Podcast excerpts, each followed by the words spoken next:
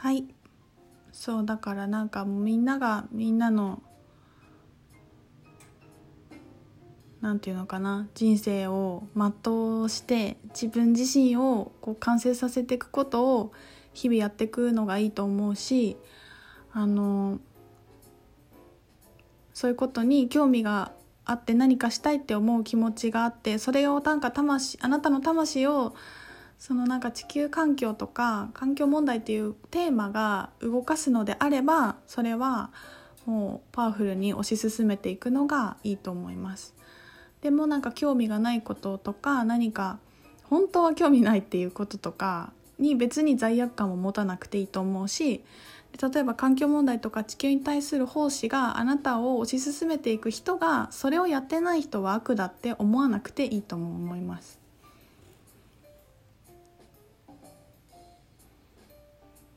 ね、私そのさっき話したそのオーストラリアの火災のその植物を生えてるのを見て、なんか新しい植物がなんか栄養が必要で燃えたかもしれないなって思ったの。なんか私たちはもう火災で火がこうわーってついて、もうやっぱ森が、まあ実際さ自分が毎日こうやって見てる景色が燃えたらもうなんかすごい悲しいから、もうもちろん一時的に見たらすごい大きなショックなんだけど、それがやっぱ本当にさっき言ったみたいに次に何にどんな想像につながってるか分からなくて、健在意識では。でその何かその燃えて灰になったことで次の世代の植物たちに必要な栄養をなんか早く与えることができるっていうことがもしかしてあったかもしれないし、その方が例えばさコアラがすごいやけどしてしまって、悲しいショッキングなこともたくさんあったんだけど、何かやっぱその動物のためにも長い目で見たら良きことが行われてるかもしれなくて、そうなんかやっぱりなんか私はね、全てが最善のために起きていて、でそれがなんか何につながる良きことなのかは分からない。それがどこまでショッキングなことで一時的に見えても、やっぱ私はその先のなんかこう未来のクリエーションと、こうなんか命の強さというか生命の生きる強さみたいなものをどこまでも信じたいなと思うし、なんか信じています。でそれはやっぱり私は地球だし、私は全てだから、そのパワーが私の中にも個人の中にもあるし、私が出会う全ての人の中にもあるしってことは、必ずその地球もそうであって、この銀河もそうであって、こうパワフルなこの神聖な温床の中に全てが絶対にあると思います。何かこう伝わるといいなと思いますまあでもなんかこうやっぱりここ10年ぐらいは結構ショッキングなことも多くなるんじゃないかなと思いますね。経済的にも環境的にも、暑くて家に出れないようなこともあるかもしれないし、それが人工的なことも、人工的で濃いなものももちろんあるし、自然的なものもあるし、でどちらにせよ私は全部やっぱりこう最善につながっていると思うし、でそれをやっぱり私たちは体験しに来ているから、まあ何とも学びのあるタイミングで生まれてきたよね。本当になんかそれ自体がもう豊かさだなって思います。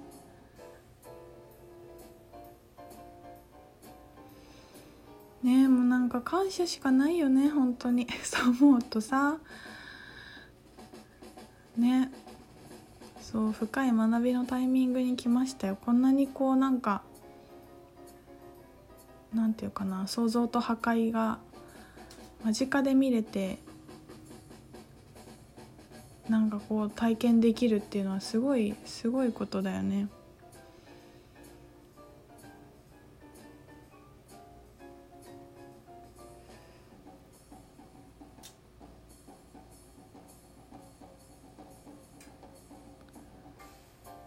ねえ、なんか壮大でもなんか言葉がなくなっちゃったな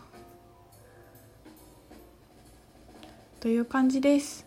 もうなんかまだちょっと時間あるから話してもいいんだけど、胸がいっぱいなので今日はこれぐらいにしたいと思います。皆さんもなんかちょっとこう自分の中の、みんなのそれぞれの人生のクリエーションに向けて何か必要なエッセンスがあるなと思ったらちょっとこうチョイスしていただければいいなと思うし、そうじゃないなと思うことももちろんいいし、本当にこの星に来た生命体はみんな自由に生きたらいいと思います。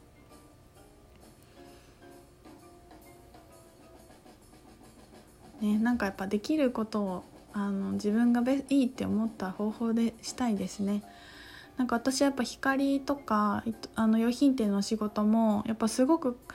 生産をしているので、天然素材と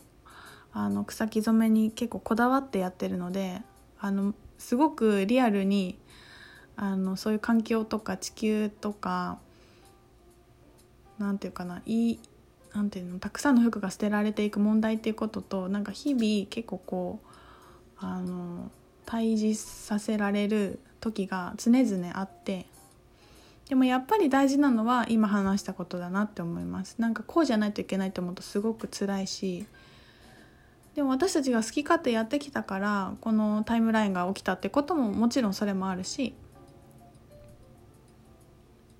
でも今自分がこうなんか魂のパッションに惹かれていく方向に